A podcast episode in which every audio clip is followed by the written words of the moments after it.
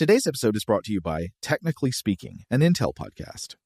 When you think about the future, what kind of technology do you envision? Whatever the future holds, artificial intelligence will undoubtedly be at the heart of it all.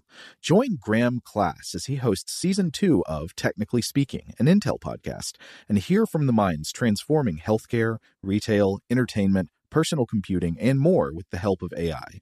Tune in every other Tuesday and explore the latest technology that's changing our world today and creating a more accessible tomorrow. Listen to Technically Speaking, an Intel podcast on the iHeartRadio app, Apple Podcasts, or wherever you get your podcasts. What's up? This your boy Lil Duval, and check out my podcast, Conversations with Unc, on the Black Effect Podcast Network. Each and every Tuesday, Conversations with Unc podcast feature casuals and in-depth talk about ebbs and flows of life and the pursuit of happiness. Unlike my work on stage, I tap into a more serious and sensitive side to give life advice and simply offer words of encouragement, yet remind folks to never forget to laugh. Every Tuesday, listen to Conversations with Unc, hosted by Lil Duval on the Black Effect Podcast Network, iHeartRadio app, or wherever you get your podcasts presented by AT&T. Connecting changes everything.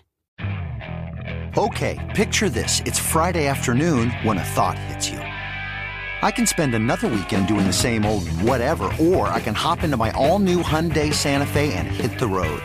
With available H-Track all-wheel drive and three-row seating, my whole family can head deep into the wild. Conquer the weekend in the all-new Hyundai Santa Fe. Visit HyundaiUSA.com or call 562 for more details. Hyundai, there's joy in every journey. Welcome to Stuff to Blow Your Mind, a production of iHeartRadio. Hey, welcome to Stuff to Blow Your Mind listener mail. This is Robert Lamb. And this is Joe McCormick. And it is Monday, the day of each week that we read back messages from the Stuff to Blow Your Mind email address. If you would like to make your own contribution to the mailbag, why not reach out to us at contact at stufftoblowyourmind.com. Whatever you want to send is fine. Uh, we always appreciate feedback to recent episodes, especially if you have something interesting you would like to add to a topic we have talked about on the show. But again, whatever you want to send, just just throw it on our way. Contact at stufftoblowyourmind.com. All right, Rob, we got a big, uh, big haul today. We can get through some of it here. Uh, let's see. Maybe I will kick things off with this message from Hugh about our Vault episode on the invention of the gimbal. All right, let's have it.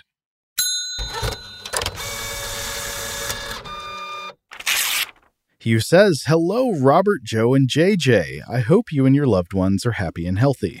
I'm not sure if your recent Vault episode covered this aspect, but the gimbal serves another very important service on seagoing vessels, and that is helping keep the crew fed.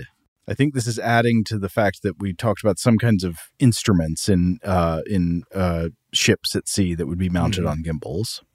Right, right, and allusions, I believe, to um, ancient devices that seem to have been gimbals of one sort or another. Right. Uh, but Hughes says, yes, gimbals are also used to keep the crew fed. Uh, the email goes on to say the cooktops and ovens on vessels are usually hung on gimbals that swing perpendicularly to the vessel's center line with some sort of adjustable rail system to capture pots and pans in the direction of travel. This makes the job of dealing with hot liquids and such safer for the galley crew while underway. Wishing you the best, as always, Hugh. Well, thank you, Hugh. That is an interesting fact, and I don't know if I would have considered that. Uh, but uh, but yeah, that that makes perfect sense. Absolutely, chef. All right, let's uh, let's turn to some more uh, uh, re- more responses from our October episodes. Uh, this one uh, is from Colin. Uh, this was on Facebook, I believe, uh, probably the discussion module, uh, responding to our episode on necromancy, or episodes on necromancy.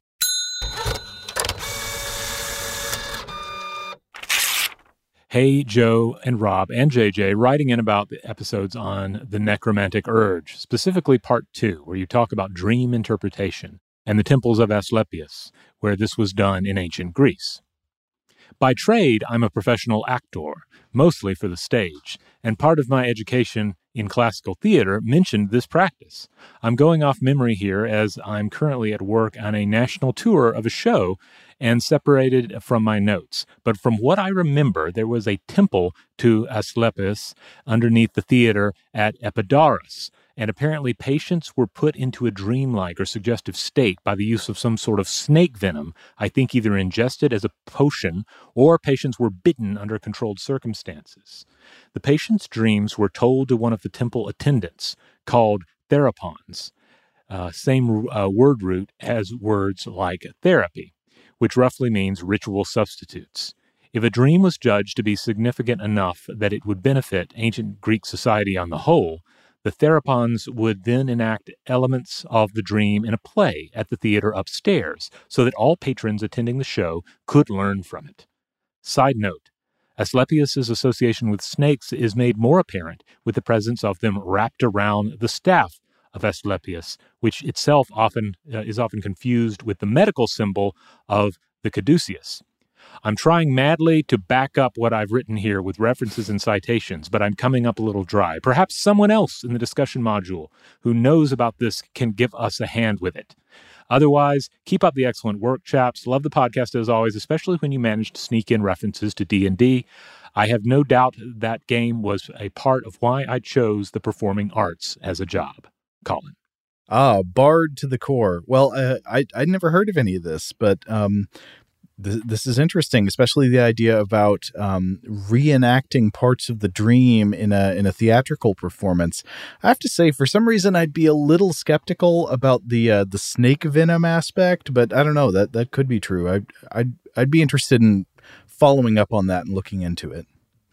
You know, that would be something though um, to think about this in a modern context. What if you had to you had to sign off uh, the rights to any dream contents you shared with your therapist because they might Oh, be yeah. produced uh, as a play? Or how about when you go to therapy, you have to sign off on the contents of your dreams because they will be used to train AI. Well, you know, I guess if it helps pay for for uh, for one's therapy, I guess it would like if, if you could do that instead. It's like okay, the AI gets rights to my dreams, or Hollywood gets rights first pa- first pass. Let's say first pass on the contents of my dreams, uh, but uh, but that means I also don't have to pay or get a reduced rate on my therapy sessions. I don't know. I'd have to consider it because most of these dreams are real dogs. I mean, they're not going to really uh, get anywhere with this content. Yeah, I'm trying to imagine a Greek chorus saying, It was my high school, but it was not my high school, and it was also my first apartment, and I was me, but I was also Brad Dourif. Yep, yep. That's most of my dreams these days are kind of like that. Oh, I did have a good one. As long as we're talking about dreams, I've been meaning to share this one with you. Um, so, uh, one of our bosses um, uh, in this dream, uh, I think you know which one, but uh, one of our bosses, the, the, so uh, an individual we both like, we both look up to, uh, excellent chap. But in the dream, um, he had written a book called How to Write. Um, and How to Write was being released as a candle. And we had to, and, and I don't think the candle produced sound, but somehow the book was being released in candle form. Uh-huh. And we had to record ads promoting the candle adaptation of How to Write. My God. I mean, it, it makes perfect dream logic, though. I can see exactly why you dreamed that. Is one of those rare moments too in the dream where I was like, "This is is what? It's a candle, but it's an adaptation of a book. How does that work? It it doesn't produce sound, um, but still, you know, it's a dream, Yeah. so you go with it. The ad department is like, Yeah, just go with it.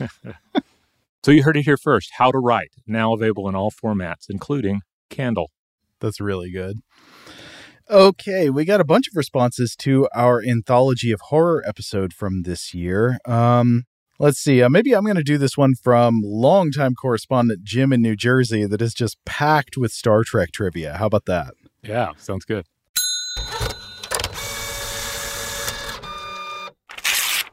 Okay, Jim in New Jersey says Robert, Joe, and JJ. Robert's Halloween anthology choice reminded me of transporter technology in other stories, especially its use in Star Trek.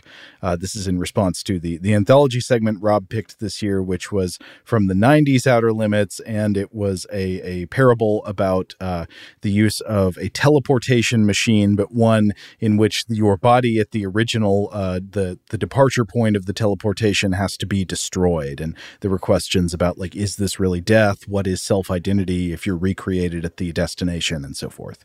Yeah. Jim, talking about transporter episodes of Star Trek, uh, says, Here are a few things I can recall, and I'm sure I won't remember them all. Gene Roddenberry created it since a few visual effects and uh, and glitter spinning in a tank of water would have cheaper production values than having to use the shuttlecraft and the docking bay. That's interesting.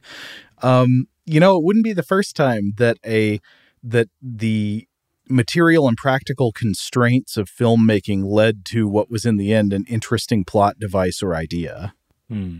Yeah, I mean, nowadays it's almost impossible to imagine Star Trek without um, teleportation, without um, uh, people being beamed up and beamed down. But I can absolutely see how, yeah, you you would have to have fewer sets than if you were like having people take a take a ship down up and down.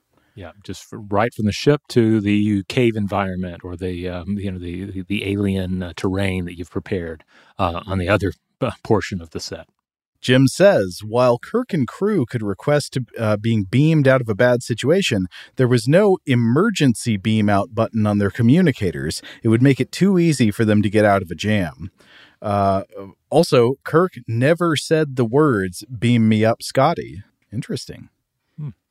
It's kind of like Luke, "I am your father." You know, Darth Vader never says that. Yeah, or um, it's elementary, my dear Watson. Though I don't recall the details on that. It's probably been said in adaptations, but if memory serves, it's not ever said in the stories. Uh, don't quote me on that, just in case. What's the actual Darth Vader quote? I think he says, No, I am your father. I think you're right. Anyway, Star Trek facts continue. Jim says in The Enemy Within, the original series, there was a transporter incident when a crew member returns from a planet with magnetic dust on his uniform. Kirk beams up next and leaves the platform. Then, after everyone leaves the transporter room, another Kirk materializes. The first Kirk has all of Kirk's good traits, the second Kirk has all of his bad traits. This was inspired by Dr. Jekyll and Mr. Hyde. I feel like the straying a little bit from hard science fiction, you know, it's saying like that mm-hmm. the physically separated the moral qualities into different beings. I don't know about that. Yeah. you know, the settings were weird on those uh, older teleportation uh, devices. Yeah. Uh, but I but I bet it made for a good episode. I've never seen that one. Uh, let's see. Jim goes on to say Dr. McCoy hates the transporter. Quote, I signed aboard this ship to practice medicine, not to have my atoms scattered back and forth across space by this gadget. Uh, I think sound reasoning, Dr. McCoy. Uh, in Realm of Fear in the Next Generation, Lieutenant Barclay has an outright phobia of the transporter. I have a vague memory that this was the first time Star Trek showed the transporter process from the point of view of the person being transported. Hmm. Mm, that rings a bell. I don't remember if I ever saw that one. Uh, in Relics from the Next Generation, the Enterprise crew finds Scotty, who has rigged the transporter to be a type of suspended animation for the past 75 years to keep him, quote, alive while he awaits a rescue. Oh, that's interesting. So he can, oh, like, yeah. beam himself to well i don't know just beam himself to nowhere just in the middle of a transport while he's waiting for somebody to come get him physically yeah it's a great way to have him uh, serve as a guest star on an episode. But i do remember this episode. I actually referenced it in uh, my interview with uh, astrophysicist adam frank uh, because this is the dyson sphere episode of Star Trek The Next Generation. Uh, mm. And I yeah, distinctly remember watching this episode for the first time when I was probably in junior high, maybe a little er- earlier, but it was just such a mind blowing episode. You know, this, I don't think I'd, I'd ever been introduced to the idea of a cosmic megastructure before. And it was just amazing. Like this, this episode, which I haven't watched in a very long time, but it's one of those episodes that made me fall in love with Star Trek The Next Generation and just blew my young mind. Mm. Okay, one last bullet point here. Jim says in Second Chances from The Next Generation, we learned that when Riker had been rescued from a planet via the transporter eight years previously, the transporter beam split one version was rescued, the other version bounced back to the original planet. There have been two Rikers, and one has been stranded for eight years. His personality is much more bitter than the Riker we know, and for good reasons. I heard that the food replicators are based on transporter technology. That means that every cup of Picard's Earl Grey hot is identical to the one before. This begs the question Does Star Trek's transport technology transport the original atoms, or just transport the information about those atoms? The replicators and several plot lines in the show tend to suggest that it's the information and not the atoms themselves. So, what about this for the show? Every time a landing crew is sent on a mission, the transporter maintains a copy of what it sent, sort of like what uh, Scotty rigs up. Therefore, when one of the red shirts buys the farm, they can just spin up a new one from the transporter, much like saving the state of a video game and then restarting it once your character dies. Of course, this could work for everyone on the landing party, but let's be serious, it's only the red shirts who are in danger. I would think that it would uh, mess with a security officer's mind to know that they could be dying repeatedly and then resurrected without any memory of their deaths. Jim in New Jersey. but then again, getting back to like the basic premise of think like a dinosaur and so forth is like the idea that that's what teleportation is dying repeatedly and then being resurrected without any memory of your death. Well, anyway, thank you, Jim, for all the Trek facts. Good food for thought. You know, before we uh, uh, get any listener mail about this, I do want to settle the Darth Vader quote um, question. Uh, I, I, had to look it up just to make sure.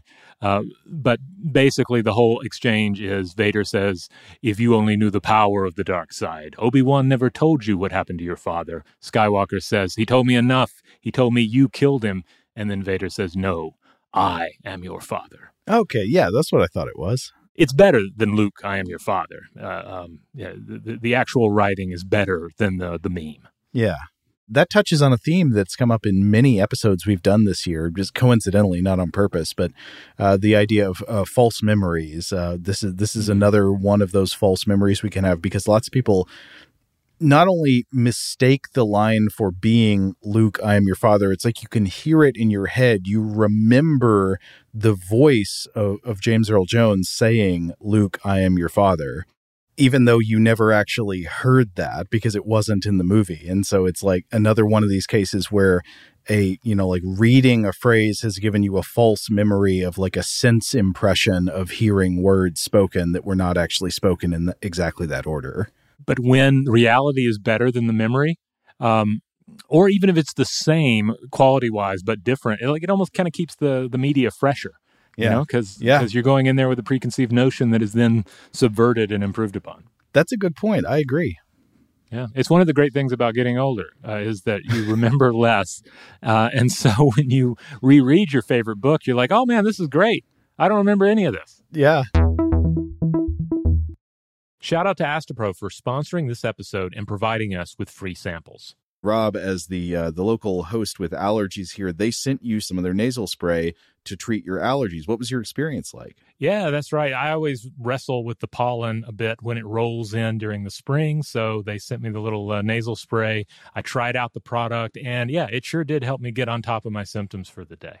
And it's so fast acting, uh, it was already kicking in before I left the house. Astepro is a first of its kind nasal allergy spray. It's the fastest 24 hour over the counter allergy spray. It starts working in 30 minutes, while other allergy sprays take hours. Astepro is the first and only 24 hour steroid free allergy spray. Astepro delivers full prescription strength indoor and outdoor allergy relief from nasal congestion, runny and itchy nose, and sneezing. Get fast acting nasal allergy symptom relief with Astepro. Go to asteproallergy.com for a discount so you can get Astepro and go today. A S T E P R O allergy.com. Astepro and go. Use directed for relief of nasal congestion, runny nose, sneezing, and itchy nose due to allergies. Today's episode is brought to you by Technically Speaking, an Intel podcast. When you think about the future, what kind of technology do you envision? Whatever the future holds, artificial intelligence will undoubtedly be at the heart of it all. Join Graham Class as he hosts season two of Technically Speaking, an Intel podcast from Ruby Studio in partnership with Intel. Explore the future of technology that's rapidly evolving our world today with the help of AI. There's still so much work and research needed to fully understand the power and potential of AI, and Intel is at the forefront of implementing AI in revolutionary technology that's changing the world we live in for the better. In each episode, Graham interviews the minds transforming medicine and healthcare, retail, entertainment, personal computing, and more while pioneering new uses for AI in these spaces. Tune in every other Tuesday and explore the latest technology that's changing our world today and creating a more accessible tomorrow. Listen to Technically Speaking, an Intel podcast on the iHeartRadio app, Apple Podcasts, or wherever you get your podcasts. Today's episode is brought to you by eBay. eBay Motors is here for the ride. Remember when you first saw the potential? And then, through some elbow grease, fresh installs, and a whole lot of love, you transformed a 100,000 miles and a body full of rust into a drive that's all your own. Look to your left, look to your right. It's official. No one's got a ride like this. There's nothing else that sounds like, feels like, or looks like the set of wheels in your garage. With over 122 million parts, you can make sure your number one ride or die stays running smoothly so there's no limit to how far you can take it. Brake kits, turbochargers, engines, exhaust kits, roof racks, LED headlights, bumpers, whatever your baby needs, eBay Motors has it. And with eBay Guaranteed Fit, it's guaranteed to fit your ride the first time, every time, or your money back. Plus, at these prices, well, you're burning rubber, not cash. Keep your ride or die alive at ebaymotors.com. Eligible items only, exclusions apply.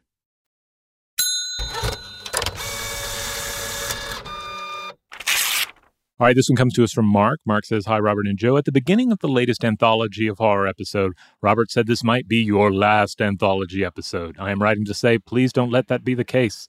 I genuinely look forward to the anthology episodes every year. While they are similar to Weirdhouse Cinema, the medium of an anthology is so different from a film. It's like comparing short stories to novels. Yes, they are both written works, but there's something about the medium of a shorter format that changes what the creators can do with the story. Anthology shows are premise based, not character based and almost always have a satisfying or surprising twist. Also, I'd say on the whole, they tend to have darker, more foreboding endings. Your anthology episode discussions are a glorious buffet of supernatural concepts and twists. I love them. Weirdhouse Cinema episodes seem to focus more on the elements of the film, casting, dialogue, special effects, etc., and marveling at the weirdness of the final product, which I also enjoy very much. Please continue the anthology series. Your fan. Oh, well, thank you, Mark. Yes, I, I agree that there are things that are very often just just different across the board uh, about uh, anthology episodes versus movies. Anthology episodes tend to be often, like you say, more premise based or more about philosophical ideas, whereas uh, you know full length movies tend to be more involved with the struggles of particular characters and more about plot. But I would say the other big difference is that, you know, our anthology episodes we treat as core episodes of the show. They're Tuesday, Thursday outings. So we usually use the uh, the anthology segment as a springboard to talk about some kind of idea or topic raised in it, more like we would uh, in a regular uh, core episode. Whereas in Weirdhouse Cinema, we're just talking about the movies. Yeah, yeah. It, it, can be hard to select something for anthology of horror because you have to find that they have to has to be this right. Uh, everything has to line up just so. You want something that is genuinely enjoyable, you know, that's fun to talk about, that's that's that's well made, but also whatever that premise is, whatever that nugget is, for the purposes of a core episode, there has to be some way to spin that off into sort of a core episode discussion. And there are just a lot of things that don't match up. Um, like there's so many great, I love Tales from the Crypt, so many wonderful episodes of Tales from the Crypt, but very few of them in my experience so far of going through them actually have something you can talk about uh, in a uh, uh, in a in a core episode you know there's only so much science or culture or mythology you can necessarily squeeze out of a given one i mean most of them are bad thing happens to bad person, you know, and that's that's fine. That's what it is. Um, which is probably one of the reasons we often come back to things like Outer Limits and Twilight Zone, as those tend to be uh, a little more sci-fi, sometimes a little more uh, contemplative. Where other shows like Night Gallery, which is another one I love to death, uh, again, most of those don't necessarily have something you can really spin off, or at least for our purposes. But we'll see. I mean, if if we can bring it back for next year, maybe we will. Though we, I guess we shouldn't promise anything. Card subject to change. All right, you want to do some Weirdhouse messages before we wrap up? Yeah, what do we have in the bag here? Oh, do we have some critters uh, email to oh read? boy, yes, the Krites are chomping. Uh, let's see. This first message comes from Jeff.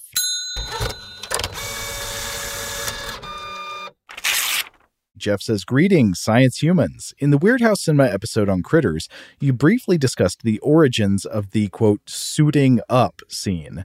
Yeah, so this is the montage that's in like every Batman movie where you get uh, a series of rapid close up shots of buckles fastening and things snapping into place and gear going into sheaths and stuff. And then you finally zoom out and you see the the full suit in in its assembled form. Obviously, it's in all these Batman movies, but it's in other movies too. And we saw that it is in Critters, which predates all of the modern Batman movies. Uh, I I can't remember if there's a montage like this in the you know the '60s Batman. I don't think so, uh, but it's certainly there from the '89 Tim Burton Batman on. It's in Critters from 1986, and we were asking how far back does this visual meme go? Jeff says, I have no idea where the tradition began, but I wanted to strongly recommend that all your listeners take a moment to enjoy Bruce Campbell's epic workshed suit up in Evil Dead 2. Just spectacular. There is no aspect of this scene which is not perfect.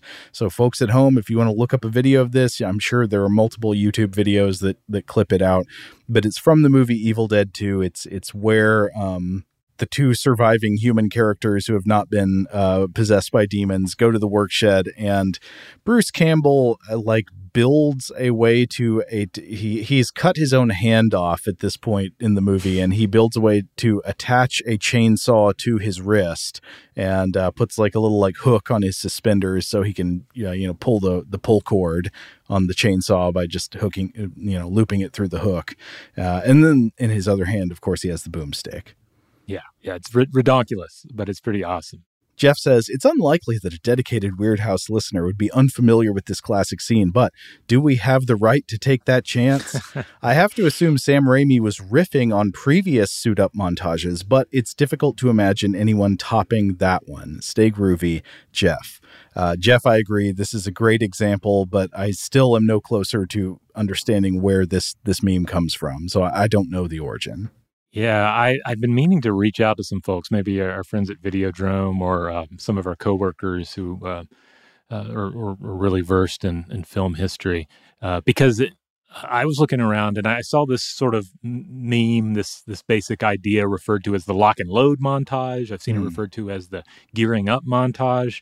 Uh, I found some lists that show that it at least goes back to the 1980s but in, in terms of like what's the patient zero here, I'm not exactly sure yet.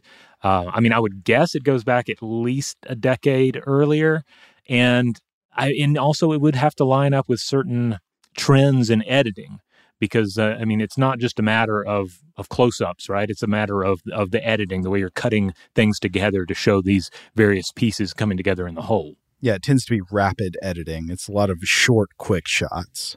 Yeah, so there are eras of filmmaking, or at least the mainstream within those eras of filmmaking, where you're just not going to probably see this kind of shot because that's not the way they were assembling their scenes.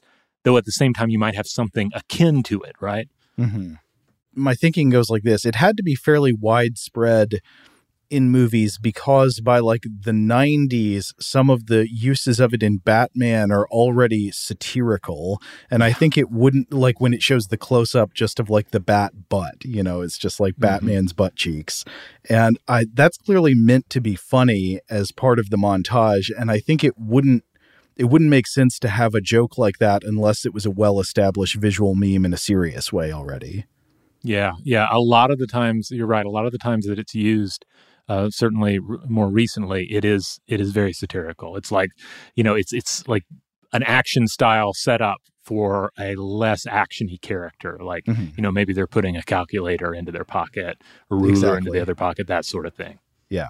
So, I mean, if any of you out there have uh, some insight, write in. We would love to hear from you on this one. Yeah, what what are the possible origins of the gearing up or lock and load montage? Oh, I just realized a movie that does this extensively, probably like, you know, five or six times throughout the movie at least, is uh, uh Shaun of the Dead, the Edgar Wright yep. movie. Yep. Lots of satirical lock and loads there. But if you're talking about someone like yeah, Edgar Wright or um, Sam Raimi, like obviously these are individuals that were extremely well versed in uh, various uh, film um, um, uh, uh um, editing styles and uh, memes and montages and so forth. So uh, you know they they knew what they were doing. It would be interesting to know exactly what they were drawing from in some of these cases because it can't like I say, it can't be Sam Raimi that invented invented it. He's referring to something else. Yeah. Um, it, there has it has to go back further. I just don't know how far back it goes. Again, my if I had to guess, if I had to put like five bucks on it, I'd say some 1960s biker movie or something.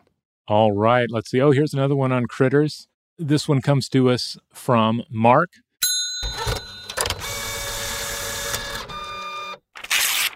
Mark says, Hi, Joe and Robert. Thoroughly enjoyed your Weirdhouse Cinema on Critters. I recently rewatched Critters and was surprised to see how well it held up. I think you failed to mention, however, the best moment of the entire Critters franchise. Well, uh, to be fair, we didn't discuss the entire Critters franchise. We just talked about the first one. we failed to mention. but but Mark does bring up a very memorable scene. Uh, he continues, which is the giant critter ball in Critters 2. The oh, critter yeah. ball is an amazing and hilarious feat of practical effects. This is back in the day before CGI, when if your movie called for a giant ball of critters, you went out and built a giant ball of critters. How deep do you think the critters went on the giant critter ball? Was it just like a big, like, I don't know, what was the inside of the ball?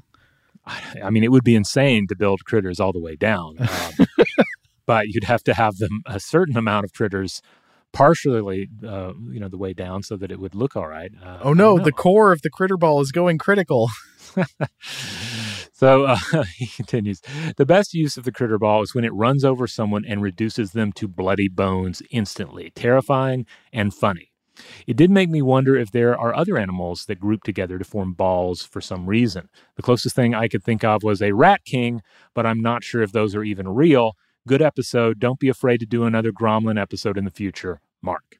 So I don't know where, where to even begin on on that listener mail.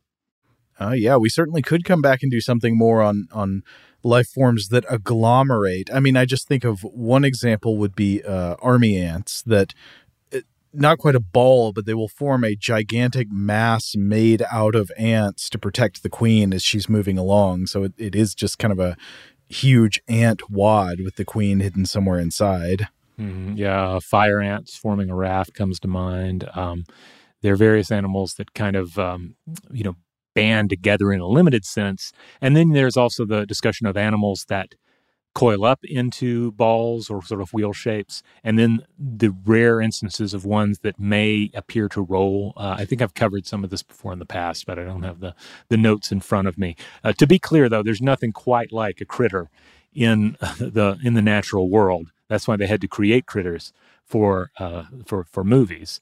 Uh, as for the Rat King, well, I mean that's also a great topic um, that I believe I've covered in some form in the past. I can't remember if it was on the podcast or if it was something I wrote uh, at some point. But if memory serves, like the basic idea is rat kings, the idea that you have so many rats in your plague ridden village that their tails have tangled together and they can't become untangled. And then if you like are ripping up boards in a house and you see one, you're horrified and realize that this is an omen of great doom for your village. Um, like it's it's a, a cool and grotesque idea and I think I've read that it's maybe not entirely beyond the realm of possibility, but also extremely unlikely that this would happen.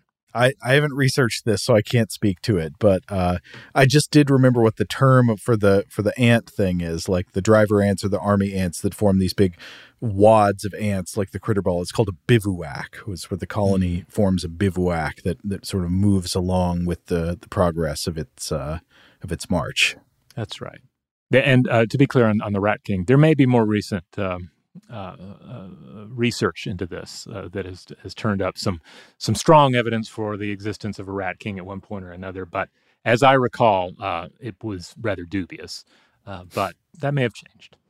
But yeah, as for doing more Gromlin uh, episodes, yeah, I'm I'm I'm totally down for that. I'm down for Critters 2 if we want to come back and do that one at some point.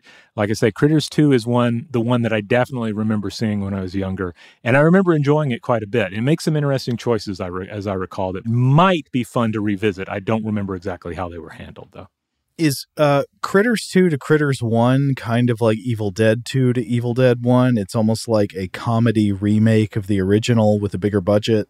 I think so. It's definitely the bigger budget, you know, because Critters was a success, and they it's one of those situations where the studio's like, yes, give us more of this success, make us more of this movie, and they obliged. Um, and you know, you have some other elements. You have most of the, I think most of the same. Well, not maybe not most of the same cast. Several members of the cast are back. Uh, David Twohy uh, is on the script, uh, so it has a lot of things going for it as well. Definitely bigger and bolder. All right, should we wrap it up there for today? Yeah, let's go ahead and wrap it up into one big critters esque ball and uh, send it on down towards the farmhouse. We've still got a bunch of things in the queue, so uh, we'll have to get to those next week. That's right. In the meantime, write into us. We'd love to hear from you regarding past, present, and future episodes of Stuff to Blow Your Mind, Artifact, Monster Fact, other episodes of Listener Mail, and of course, Weirdhouse Cinema. Um, any question or inquiry is fair game. So just write in. Also, you can reach out to us in the discussion module. That's a group on Facebook that you can join. We also uh, have a presence in Discord. If you want access to that, email us and we'll send you that. And hey, if you use the social media, uh, you can follow us. Uh, our accounts are active again. And if you are on Instagram, uh, check us out. We are STBYM Podcast on Instagram. It's a newer account. The old one is all locked up. We can't get into it. So help us breathe life into the husk of the new uh, Instagram account for our podcast. Huge thanks, as always, to our excellent audio producer, JJ Posway. If you would like to get in touch with us with feedback on this episode or any other, to suggest a topic for the future, or just to say hello, you can email us at contact at stufftoblowyourmind.com.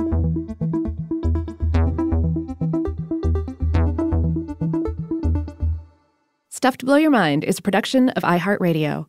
For more podcasts from iHeartRadio, visit the iHeartRadio app, Apple Podcasts, or wherever you listen to your favorite shows. Today's episode is brought to you by Visible. The future of wireless is here, and it's transparent. Switch to Visible, the wireless company that makes wireless visible. Get a one line plan with unlimited 5G data powered by Verizon, just $25 a month, every month, taxes and fees included.